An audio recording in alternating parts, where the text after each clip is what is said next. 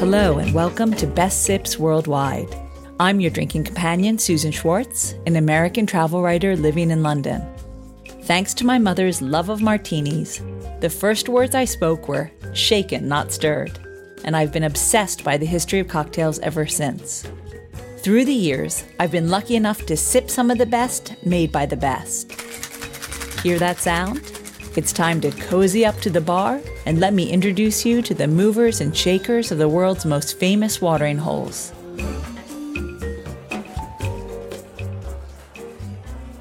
I drink at a lot of bars and sometimes dream about opening my own, but then I wake up. Anne Fry is still living that dream. She talks to us this week about the origins of her bar, One Tippling Place, and how it made it onto Food and Wine magazine's list of best speakeasies and cocktail lounges in America. I was working with a friend of my daughter's from Scotland, um, who works at White Lyan in London now, Robin Honhold, and we were trying to think of a name.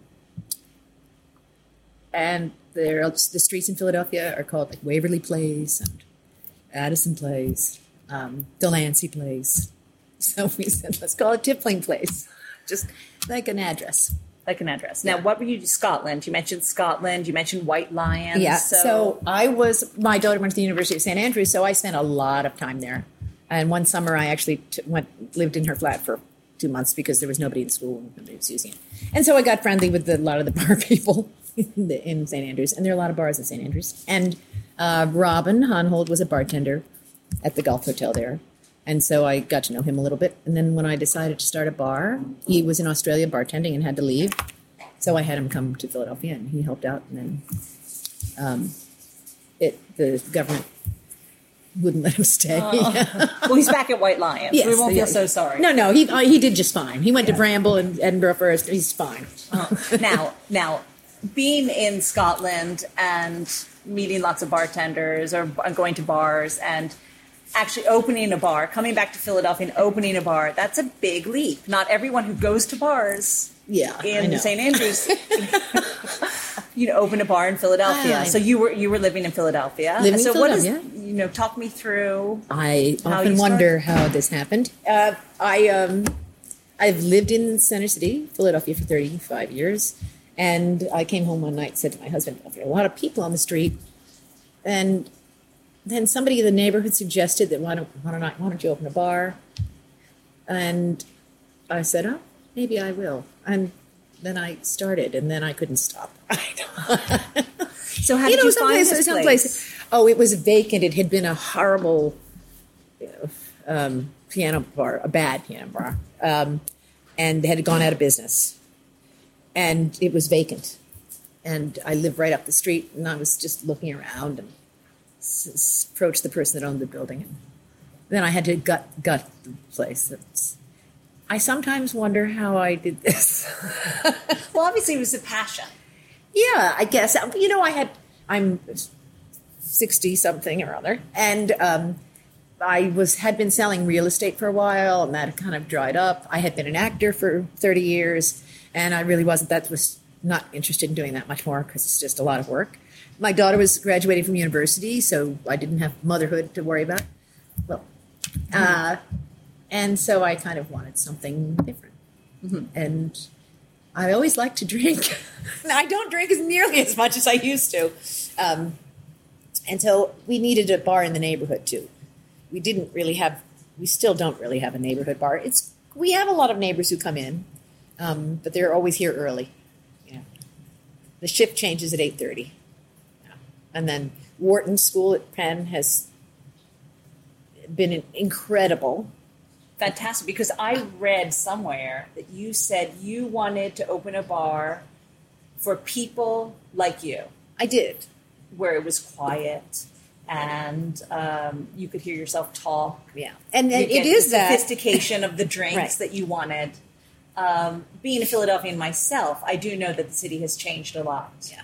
um, for the past 10 years. And what I was going to ask is in the four years that you've opened, if that still is your MO or has it changed? Now, you brought up Wharton. So I was. I think that if- they think it's a sophisticated place. I think that the the grad students in town think when they come here, they're coming to that place that I described as the kind of place I would like. Although it isn't the kind of place that I really like when it gets filled up with university students. But I'm happy to have them. Um, and so they behave nicely. They think they're going to a nice place to drink. Do you think it's that the university students have changed and are now more sophisticated drinkers? Well, the Wharton students are older. A lot of them uh, work for a few years after school and come back. Um, so th those kids, that they a lot of them are from New York. They worked in New York for a couple of years. I know that my nephew did that. He went to New York and then came back and went to Wharton. So that group is right. We get very few college students, you know, undergrads, um, which is probably a good thing. you know, the law. Yeah, Um, because I think that uh, you know, since I live in London now, and it's all about cocktails all the time, Right. um, and that it's you know, I, I feel that New York is one step behind that, and then maybe Philadelphia is just a teeny stop behind that. I mean, It, how do you it- London is definitely the mothership. I think. Uh, I probably because of Robin's influence. I've never really paid much attention to what went on in New York because um, we're everybody we're their we're their poor stepsister anyway. So there's no reason to compete. And for me, I haven't really tried to compete with anyone because uh, you're never gonna you, you can't be what somebody else is. No matter how well you try, you can't. So we kind of have a little bit different take. Uh, We're very whiskey heavy for a cocktail bar, um, and I guess we try to be all things to all people. You know, um, but but as I try to get more of the London model than the New York model. I mean, Because that's I'm more interested. I'm more interested in the London model. Yeah. And so when you brought over Robin, oh, uh, how did you create the menu? Or Actually, Robin had gone by the time the menu was. Um, so then what, what? Okay, so then I hired um, a man named Dave Tang, who worked had been trained with Sasha Petraske, who started Milk and Honey. He was really the cocktail guru everywhere. Um, he died last summer, and um, Dave, Sasha had trained the people at Ranstead Room, which is a bar around the corner. Dave worked there, and Sasha came in regularly and trained everybody. So Dave, I hired Dave as the manager, and Dave trained everybody with that method. You know, we have large ice cubes, um, very measured. They're a little. Ranstead has carved ice. We don't do the hand carving. We, we're Kold-Draft cubes, um, and everything's measured and everything's fresh. We squeeze ginger and um, limes and lemons and grapefruits every day. You know, um, so that's that's the model, and I think that's a London model. I, I, Yeah, I think it's really now everyone who I in- interviewed definitely um, they really ta make a special effort to make sure that every single ingredient in the drink is worthy of being in that drink. it makes a difference. It really. We make our a lot of our own bitters. Um, you know, we have make sour cherry bitters in July, and we do it seasonally. Um, and a lot of our uh, we don't use that many syrups um, or tinctures, but whatever we use, we make. Like we do the Clover, a Clover Club, which has raspberry syrup, and I make the raspberry syrup. And I think that sophisticated drinker who is coming from Wharton here kind of demands that now. You And can taste this. You can taste the difference. You really can. Uh-huh. There's a bar in town that shall remain nameless. It's uh, a very expensive bar in a hotel, and uh, they use box juice for you know. They say you're getting fresh yuzu in your drink, and you're not. I don't know. If you question them closely enough, they'll tell you that you're not. They show you the box, Yeah, and right? it, you know it doesn't taste the same. You know they don't. They don't even have fresh strawberries and things. I mean, whenever we have a fruit in the drink, it is a fresh fruit, either muddled or it's juiced. So it, it it makes a huge difference. and the good liquor makes a big difference too. So Now I know that you have a relationship with with India yes, and Mumbai, yes. and maybe you could talk to us about that. So um, two years ago, I went to a wedding in India, and I was I hated India, frankly, um, but I was kind of amazed and fascinated. And then last summer, I was talking to a friend of mine who's an artist, and he's very well read on things. And I was thinking I should it's time to open another bar, and he said, "Why don't you go to Mumbai?"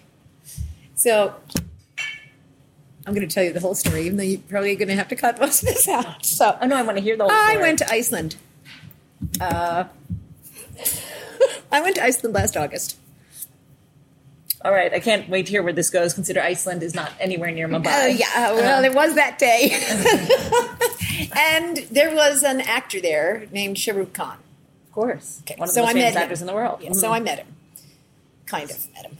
I met him, and that kind of spurred this weird Bombay trip for me. So my birthday was the following week. So my daughter and and the bar staff gave me a birthday party. And everybody came in Indian clothing because there was a big to do having met this actor. They gave me a life size cutout of him, which is back there for selfies. and I left the bar that night with Miss Martha Graham Cracker, who is a drag queen performer who's really good. And we went to a bar down the street, and some man saw me in my sari and came up to me and said, I heard you own one Tippling place. It's my favorite bar. I'm from New York, but I come down and I go to this bar. Why are you wearing a sari? I said, Well, I want to open a bar in India. And so he said, Well, I can help you with that. I said, Really? and yeah, I gave my card. And three days later, a man called from New York who owns Bulldog Gin Company, who happens to be Indian. And he said, Yeah, I really like the idea. You need partner, uh, which I do.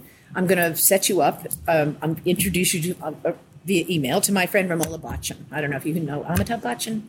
He's actually he's more famous than Shahrukh Khan in India, and she'll help you because she's been in the business. She introduced me to this man, AD Singh, who owns the Olive Bar and Kitchen in Mumbai and 30 other restaurants. And so um, he said, sure, come talk to me. So I went to Mumbai last January by myself and met him. And he said, well, right now I have places in Delhi, and I didn't want to be in Delhi. Delhi is really a much different kind of place. Um, he said, well, what do you, what would you like to, what do you want?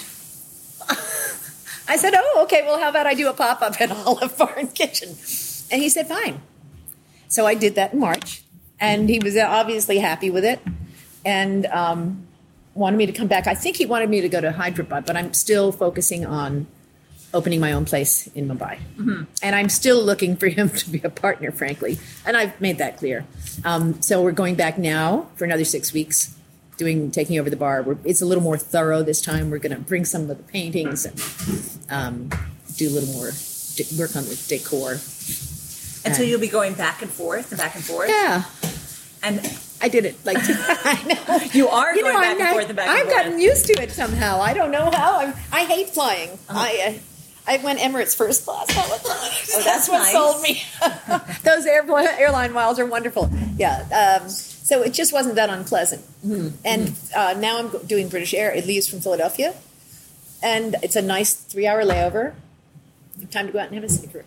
now, the menu that you will use there, will that be India influenced or will be that definitely Philadelphia? What we did was when we came back from India, we have some drinks on the menu. Now they're Indian influenced. So we're that's a Mediterranean restaurant. So I thought this time we're going to do some aperitifs and digestives, which is brand new there. I, they, it's they don't have that on any- you know. There's a lot of a lot of the cocktail culture, which is I mean bars are since we left in April. I think three new bars have opened just in in Bandra, uh, you know, cocktail bars, and it's um, focusing.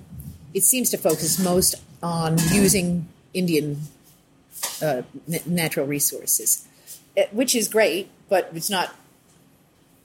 It's not everything. So, um, like they don't have lemons there. We have to get Italian lemons. What they call lemons are different.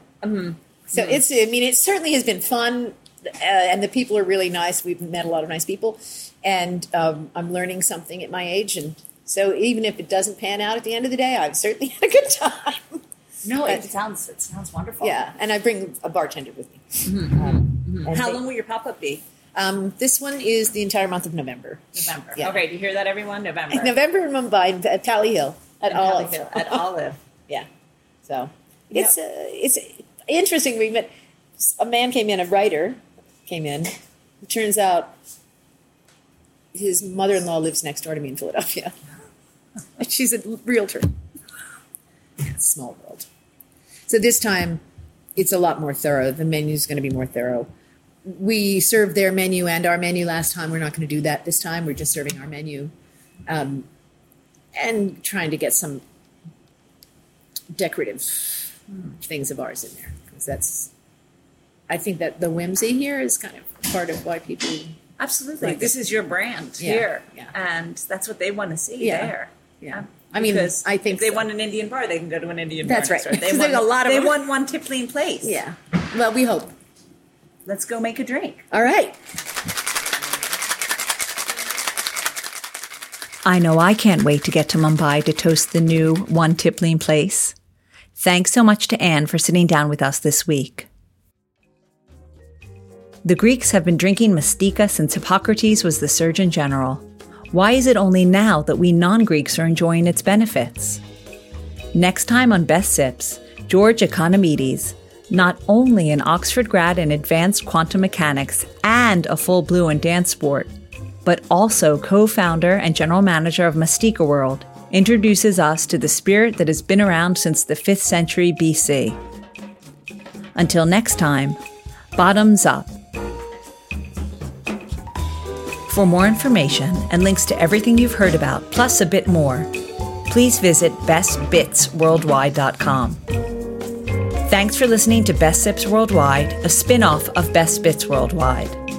Always remember the wise words of Oscar Wilde all things in moderation, including moderation, and never drink and drive. Okay, I said that last part. Theme music is by Steven Shapiro and used with permission. You'll find me at the bar